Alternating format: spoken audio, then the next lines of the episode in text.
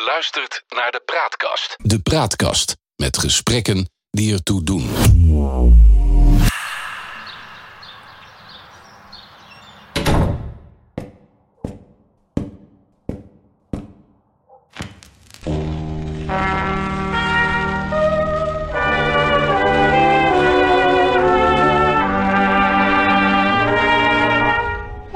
Ze kwamen binnen met drie oudere kinderen. Er was iets te vieren. Komende maandag waren ze 25 jaar getrouwd. En dit weekend hadden ze daarom een uitje gepland. Lekker met z'n allen ontspannen in de B&B en s'avonds wat eten bij Catrebra. Zij, een zeer charmante vrouw, hij, een guitig uit de ogen kijkende man met een markante kale kop. Bij het inchecken aaide de vrouw over het kleurrijke beeld van Marianne Narrebout dat op de balie stond. Prachtig, zei ze. De man vulde de papieren in en de kinderen verdwenen al richting hun kamers. Nadat de formaliteiten waren afgewikkeld, liepen de twee ouders hand in hand als jonge geliefden naar hun kamer. We gaan ons eerst lekker opfrissen, zei de man. De vrouw knikte bevestigend. Een half uurtje later ging de deur van de kamer van het echtpaar weer open. De man kwam naar buiten. Op de achtergrond was het geluid te horen van een douche. Kennelijk was mevrouw nu bezig met haar opfrisbeurt. Hij liep met een brede grijns naar de receptie. Dit beeld, hij legde zijn hand op het werk van Marianne Narrebout, is dat misschien te koop? Zeker, het zijn allemaal unieke exemplaren. Er staat er ook een in de ontbijtruimte en er staan twee grote beelden naast het terras buiten. Mijn vrouw is helemaal gek van dit beeld. Wat kost het?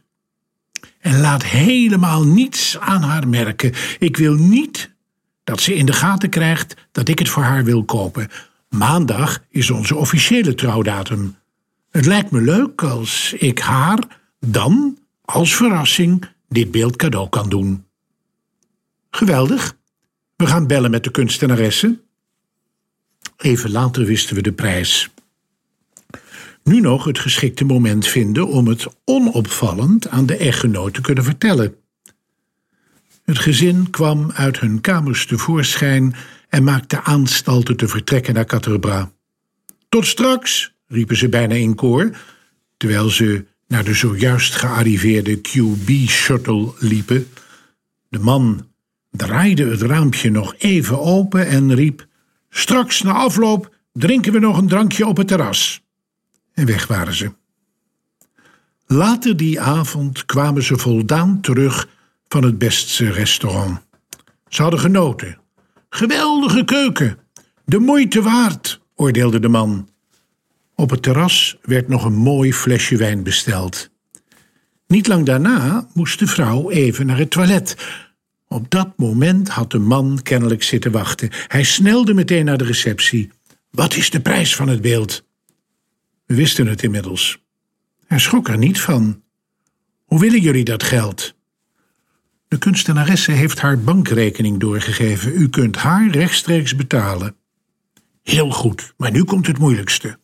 Morgen vroeg, als we uitchecken, moet het kunstwerk ongemerkt achter in onze auto belanden.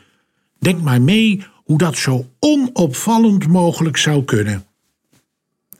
Het werd laat en gezellig die avond.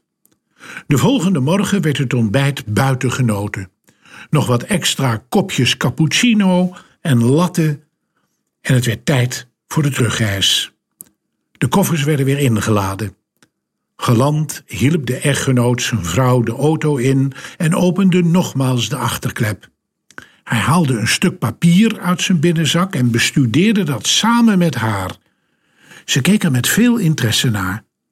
Hij knikte naar ons en gaf een vette knipoog. Mijn vriend Aldo had het kunstwerk inmiddels in keukenpapier in een kartonnen doos verpakt. Hij bracht het zo snel mogelijk met een omweg aan de andere kant van het terras om niet gezien te worden naar de kofferbak van de auto.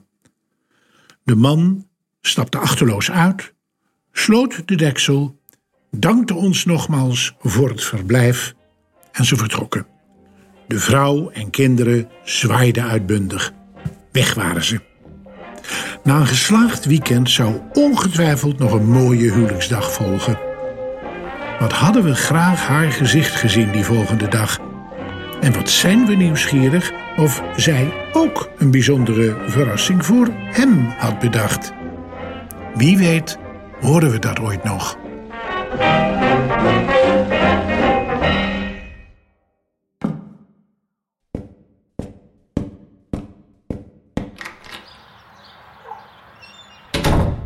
Je luistert naar de Praatkast. De Praatkast met gesprekken die ertoe doen.